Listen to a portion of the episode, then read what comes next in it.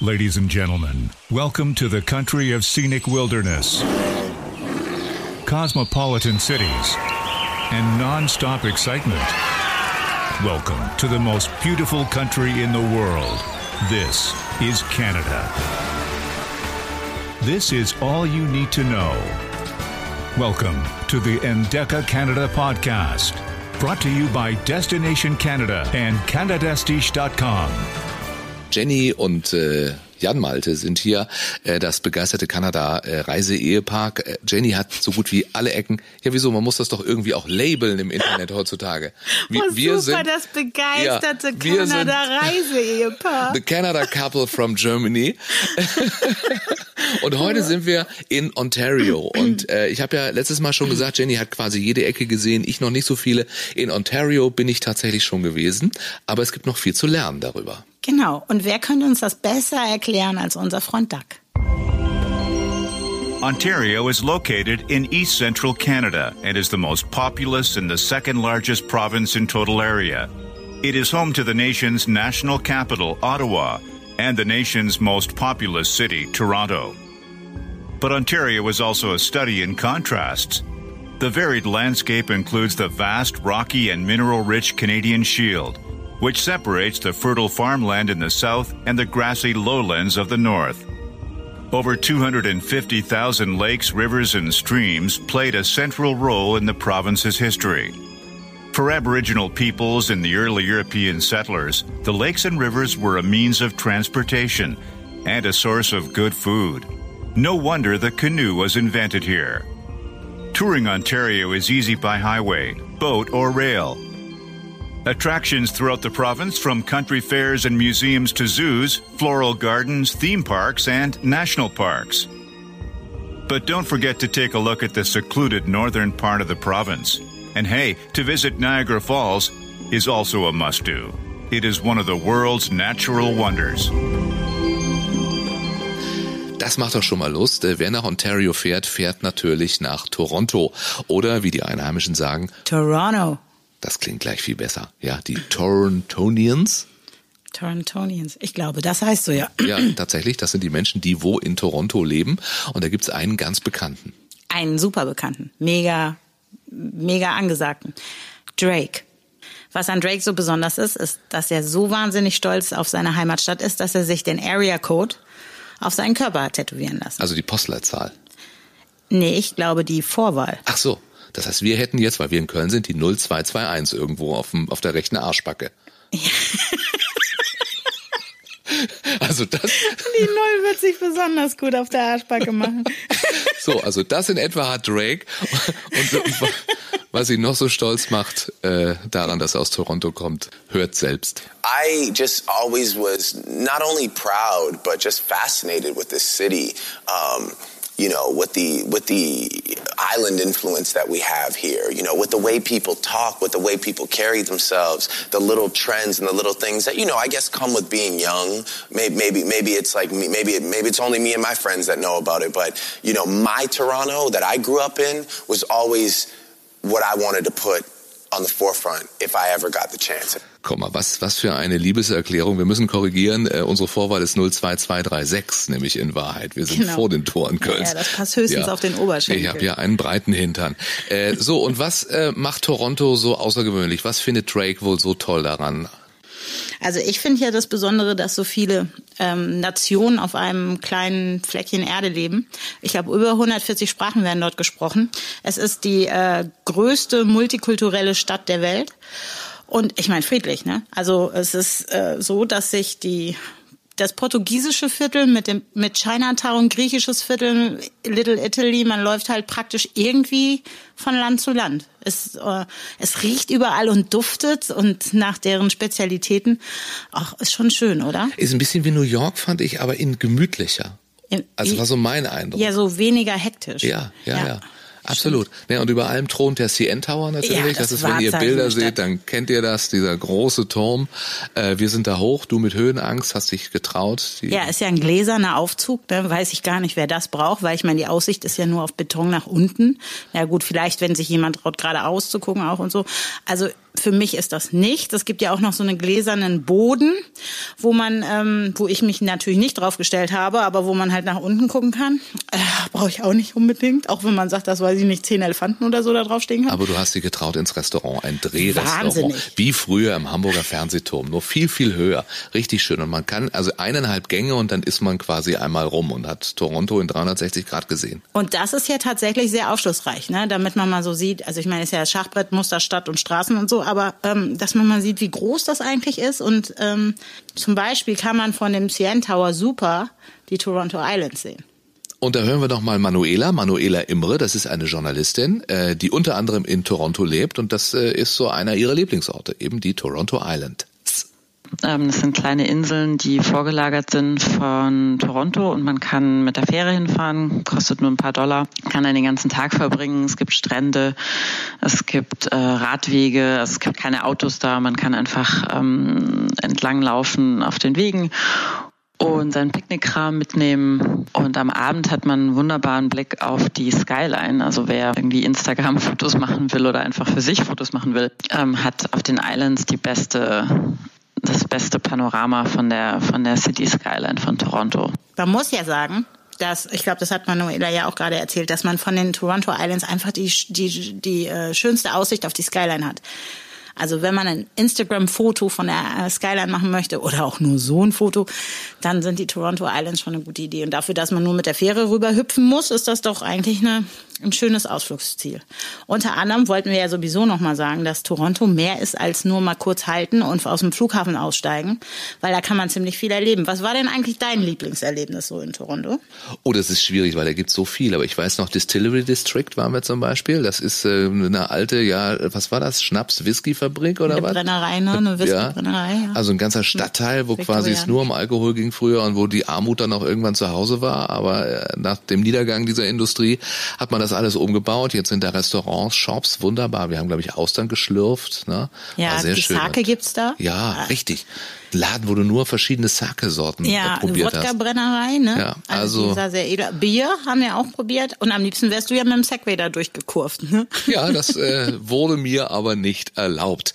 So, haben wir noch einen Tipp äh, von Manuela? Es hat, glaube ich, auch was mit Wasser zu tun. Ja, genau. Und es ist ein ganz kleiner Sandstrand, ein aufgeschütteter, also kein echter, sondern ein aufgeschütteter Sandstrand mit äh, pinkfarbenen Sonnenschirmen und kleinen Holzliegestühlen. Und ähm, das ist einfach wie so eine kleine Oase mitten in der Stadt. Also man kann hingehen, kann die Füße in den Sand strecken, kann auf den Ontario-See schauen, einfach ein Buch lesen oder sich entspannen.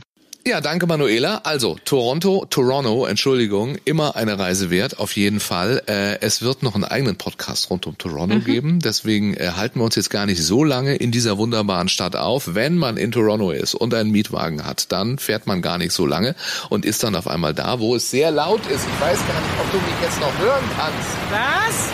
Jetzt sind wir nämlich an den Niagara-Fällen. Ach Schatz, Niagara Falls heißt das. Das muss man auch erstmal lernen, wenn man da ist tatsächlich. Für uns immer Niagara-Fälle, aber es sind die Niagara Falls. Das ist schon beeindruckend. Oder 57 Meter fällt das Wasser da rein. Wie heißen die nochmal, die Fälle? Die Horseshoe Falls sind die auf der kanadischen Seite.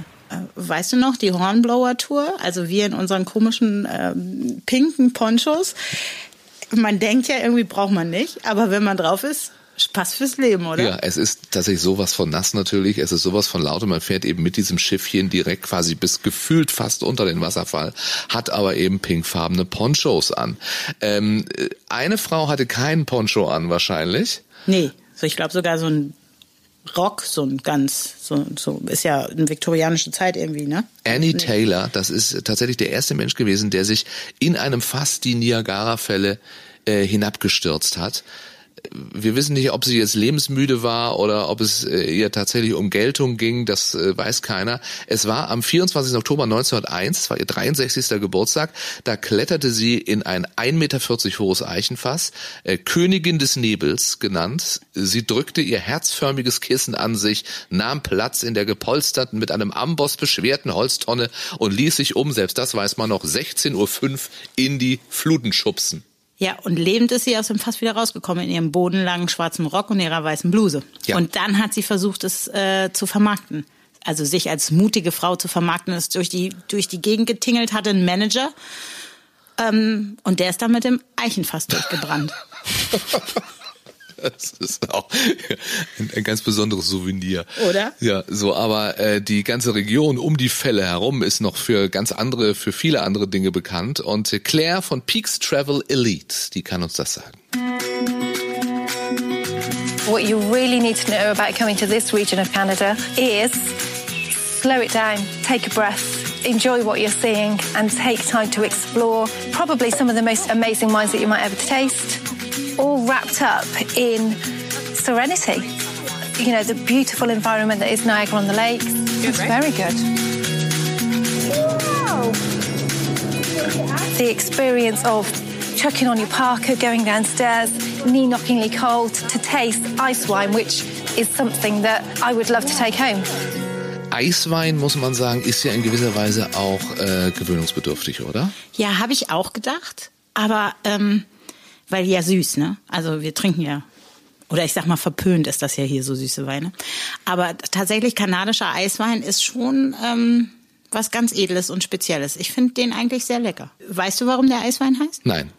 Doch, ich könnte es mir vorstellen. Warte, lass es mich rekonstruieren. Wahrscheinlich, weil er äh, geerntet wird, wenn die Trauben Frost haben. Genau, Ja? halt im tiefsten Winter. Und deswegen gibt's ja in diesen, ähm, was Claire erzählt, halt diesen Weinkeller, wo man halt auch, im, weiß ich nicht, wie kalt es da ist, aber so eingepackt in Daunenjacke eingemummelt, eine Kostprobe haben kann. Um zu sehen, okay, bei dem Wetter wird der, äh, werden die Trauben geerntet und jetzt kann ich den auch bei dem Wetter nachgestellt sozusagen probieren. Also kann man mal probieren, äh, kann man sich auch schön trinken. Nach dem zweiten oder dritten Glas fand den wahrscheinlich richtig gut. Und wir gehen jetzt mit unserem Fingerchen auf der Landkarte. Äh, das ist das Tolle in diesem Podcast. Ja, man kann also wusch sich woanders hinbeamen in die Hauptstadt Ontarios, nämlich nach Ottawa. Oh, hast du das toll ausgesprochen? Habe ich das toll ausgesprochen? Ja, Wahnsinn. Ja, Ottawa, sagen wir deutschen Touristen. Es ist äh, natürlich der Regierungssitz, es ist die Hauptstadt Kanadas, da ist äh, der großartige Justin Trudeau daheim. Ich glaube, es gibt niemand, der den nicht toll findet, oder? Also ganz egal, was der für Politik machen würde, die ja natürlich auch unterstützenswert ist, aber äh, ist doch einfach so ein Sonnyboy, oder? Ja, ich sag mal, ähm, die Konkurrenz, die dort drunter äh, zu Hause ist, die macht's ihm auch noch doppelt einfach. Ja, das gibt ihm nochmal extra Punkte, in der Tat. Ja, nein, also das zeigt ja auch ein bisschen, wie sympathisch, wie weltoffen. Allein dieser, dieser eine Mann äh, zeigt, wie sympathisch, wie weltoffen Kanada ist. Jörg Michel äh, ist unser Freund, unser kanadistischer Autor auch. Ja, Ähm, und Korrespondent in Kanada. Er hat studiert in Ottawa und äh, so wie er die Stadt erkundet, äh, haben wir das auch mal gemacht, äh, nämlich erstmal Erstmal futtern. futtern gehen. Meist gehe ich schon in den ersten Stunden dann über den äh, Byward Market, einen der schönsten Märkte in ganz Kanada, mit äh, tollen Restaurants und Coffeeshops und Food Trucks und Marktständen mit frischem Obst und Gemüse und tollen Bäckereien, äh, wo man so richtig ja schlemmen kann. Weißt du noch das Leckerste im Byward Market, wo wir nie dran vorbeigehen konnten? Das waren diese Biberschwänze, oder? Ja, das klingt nicht lecker, oder? Nee, aber es war was Süßes und es war immer eine lange Schlange davor. Ja. Und ich mochte die so gerne mit Apfelmus und Zimt. Ja, das ist so ein Gebäck, muss man sagen. Genau, das, das ist so ist ein so ein- bisschen wie, wie ein Berliner in Ja, so Flach, Schmalzgebäck, Ne? ne? Schmalzgebäck, Mhm. ja. Ja. Genau, Beaver Tails. Dafür sind die in Ottawa bekannt. Wir Ähm, haben aber auch eine Foodtour gemacht, muss man sagen, bei strömendem Regen. macht, machen, macht immer eine Foodtour bei strömendem Regen, umso länger kann man in den einzelnen Läden dann doch drin bleiben. Genau, was haben wir probiert? Ahornsirup, Ja. Früchte, ich meine alles mögliche. Eis ne? und, ja, ja. alles Und mögliche. überall haben wir was gekauft. Man kann aber natürlich auch Kultur erleben. Es gibt wunderbare Museen dort. Wunderschöne Museen. Also ich, ich weiß noch, also wir haben zum Beispiel sehr viel Zeit in einem Kindermuseum verbracht. Da hatte ich einen Norm Mordsgaudi. Da saßt du am Postschalter. Ja. Aber in dem gleichen Museum ist ja auch, sind ja die großen Totempfehle. Ist das die Mehrzahl von Pfahl? Ja, ne? Und halt viel über die ähm, Geschichte der First Nations, ähm, Häuser, Kunst, Werkzeuge, Waffen. War schon spannend, fand ich. Absolut.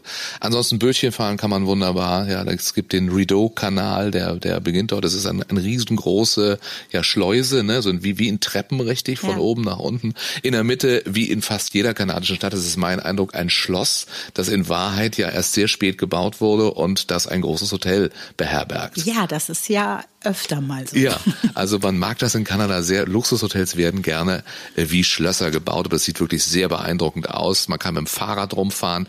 Na und Jörg, der hat noch so ein paar andere Lieblingsplätze, die verrät er uns jetzt und sagt uns auch, warum das so ist.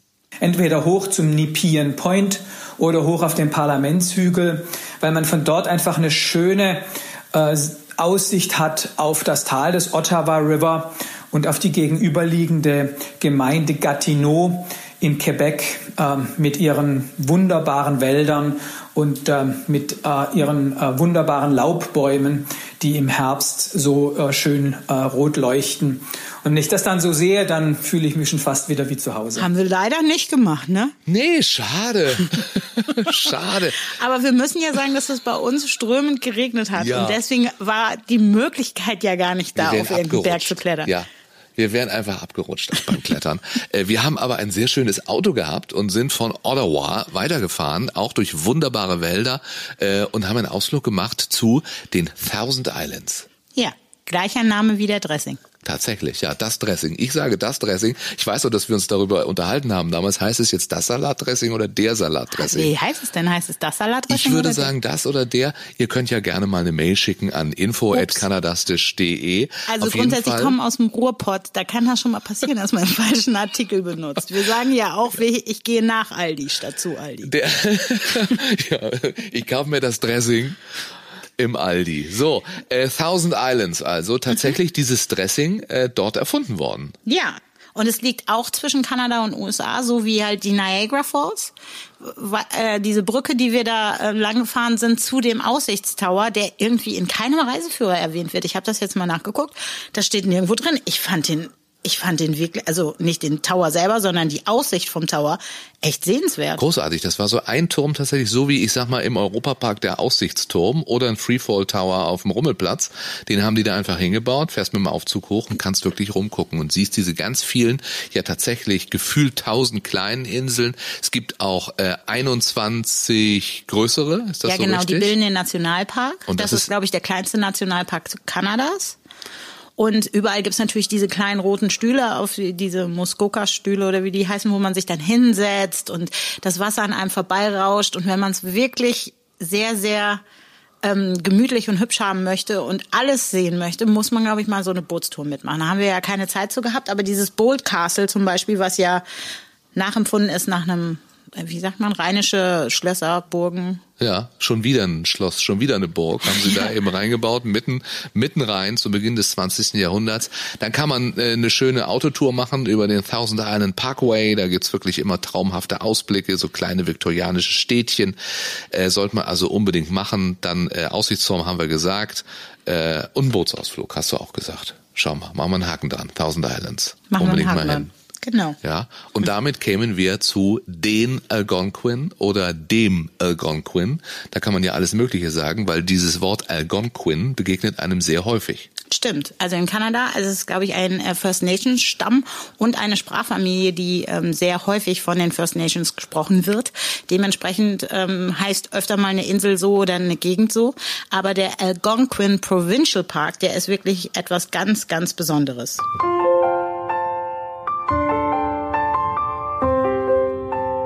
Der Algonquin Park steht für mich für die Quintessenz dessen, was Kanada ausmacht.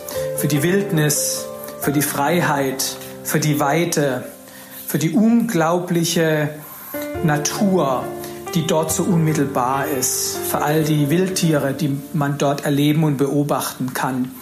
Und äh, ich erinnere mich an die vielen Campingabende, die ich im Algonquin Park verbracht habe, wo ich am knisternden Lagerfeuer saß und Marshmallows äh, geroastet habe mit meinen kanadischen Freunden, ähm, wo ich dann gehört habe, wie die Biber im Wasser äh, plätschern, wie ich gehört habe, wie die Wölfe heulen und äh, wie ich dann so gedacht habe, ja, in den Momenten bist du ganz eins mit dir und äh, in den Momenten weißt du, warum du einst nach Kanada gekommen bist.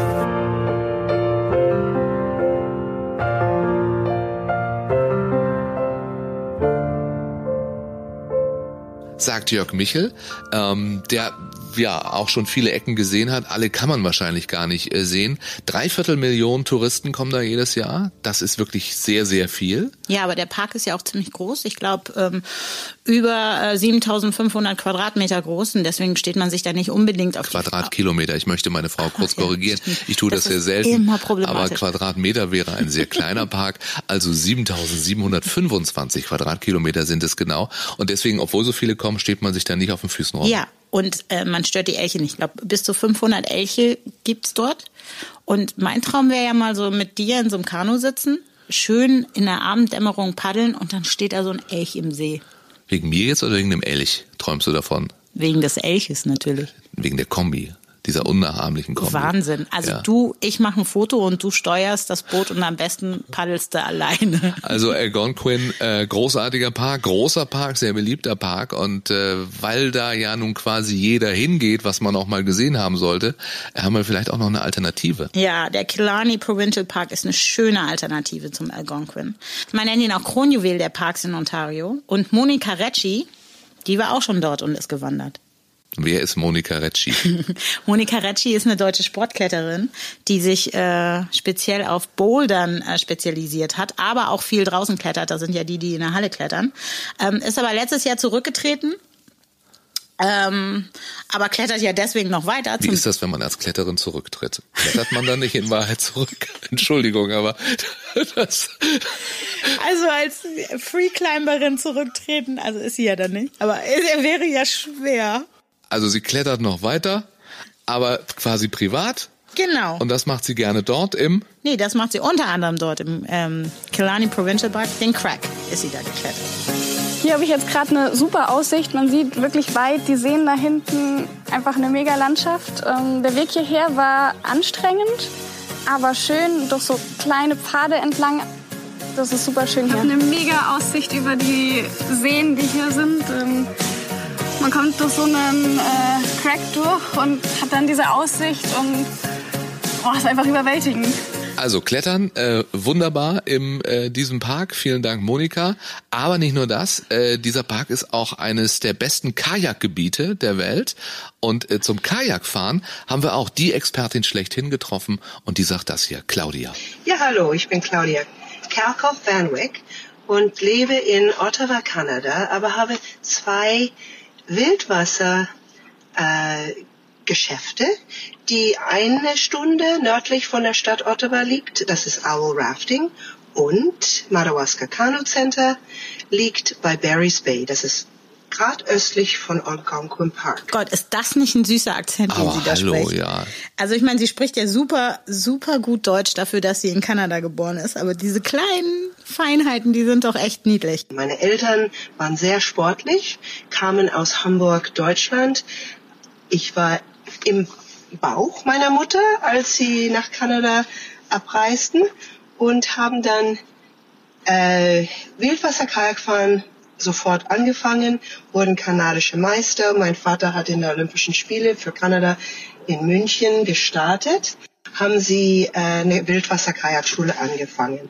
Das war im Jahr 72, so ich war zehn und habe sofort unter sehr guten Lehrer den Sport angefangen. Also Claudia ist zehnmal kanadische Meisterin im Wildwasserkajak geworden und hat sogar eine Bronzemedaille gewonnen für Kanada.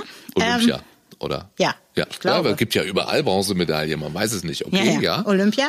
Ähm, und sie hat das Kanu-Business ihrer Eltern übernommen und ähm, hat heute am Madawaska River ähm, ein Kajak-Center und ähm, in der Nähe von Ottawa ein Rafting wo man so Schlauchboote und so, ne? Ach, heißt das, weil hier steht OWL, das ist jetzt nicht Ostwestfalen-Lippe-Rafting, oder? also das Owl-Rafting. Owl. Owl, okay, in der Nähe. Ottawas. Äh, kann ich denn jetzt auch noch Kanu oder Kajak lernen? Ja, schauen wir mal, was Claudia dazu sagt. Unser Ein-Tage-Introduction nennen wir Zero to Hero. Und man fängt total am äh, Flachwasser an und äh, lernt die ganzen äh, Paddelschläge und dass man bequem im Boot sitzt, bevor wir dann im Nachmittag nach einem wunderschönen äh, Mittagessen am Chalet übersehen den Fluss, werden wir dann einen Kilometer lang Flussstrecke paddeln.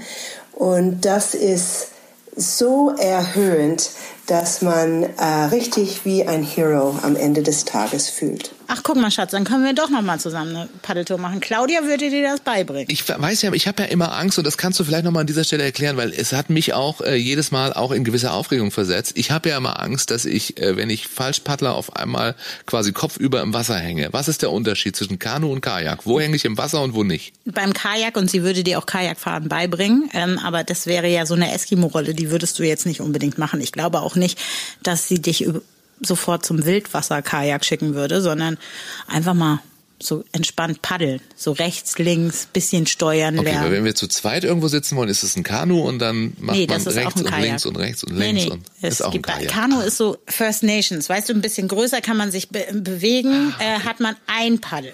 Einer rechts, sticht rechts, einer links. Kajak, lang, schmal, meistens aus Plastik, ähm, können auch zwei sitzen hintereinander oder kann man alleine drin sitzen. Da sitzt Hat man wie so, eine, wie so eine Wurst in der Pelle, ne? So, dass man dann, Ja, ja, wenn, okay. ja, muss nicht, aber kann. Ja, so, lass uns das mal ausprobieren. Äh, vielleicht auf dem Lake Superior, den hätten wir nämlich auch noch. Äh, auch was ganz Besonderes in Ontario. Ja, der liegt im Norden und es ist, glaube ich, äh, der größte Süßwassersee der Welt. Boah.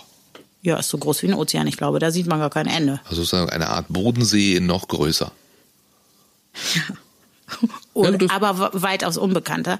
Das macht ihn, glaube ich, auch so ähm, speziell, dass äh, wenn man da das Ufer entlang wandert, ähm, da ist man fast alleine. Und wahrscheinlich auch sehr lange unterwegs, wenn man das ganze Ufer entlang wandern Ja, möchte. das auch. Ja. Also Lake Superior heißt da nicht umsonst so und es gibt den Lake Superior Provincial Park, den man da natürlich auch besuchen sollte. Genau, aber man sollte sich, man sollte wirklich fest im Auge behalten, dass man zur richtigen Zeit fährt. Also zwischen Mai und Oktober sollte man fahren. Das ist ganz, ganz wichtig. Ansonsten kann es echt richtig, richtig kalt werden. Ist ja auch im Norden Ontarios. Ja, und ähm, ich weiß nicht, ob die Kälte diese Salzburger Familie dazu inspiriert hat, so eine typisch österreichische Hütte plötzlich ins Nichts zu setzen. Da kann man auf jeden Fall in einem Salzburger Hofresort ähm, österreichischen Urlaub im Norden Ontarios machen. Das ist total kurios. Aber wie Jörg Michel äh, dort Urlaub macht, das erzählt er uns jetzt. Eine tolle Wanderung führt auf einen ganz markanten Berg hoch, der heißt Sleeping Giant und der reckt sich wie eine Faust äh, in den See hinein, nahe der Stadt Thunder Bay. Die Wanderung dort hoch ist ein bisschen schweißtreibend, aber wenn man mal oben angekommen ist, hat man von dort einen wunderbaren äh, Blick auf den See. Auch das macht Lust, tatsächlich. Müssen wir dann auch noch hin. Ja, da müssten wir tatsächlich unbedingt machen. Ja, und dann aber auch noch im Kaiserschmarrn. ja, auf jeden Fall. Marillenknödel. Oh Mensch, ja, also der Norden Ontarios, äh, eher was, wo man nicht so hinfährt, wo man aber hin sollte. Aber ich habe da noch so einen ganz großen Wunsch, was ich unbedingt mal machen möchte. Na? Das ist der Polarbär Express. Das auch ist schon wieder was mit Bären.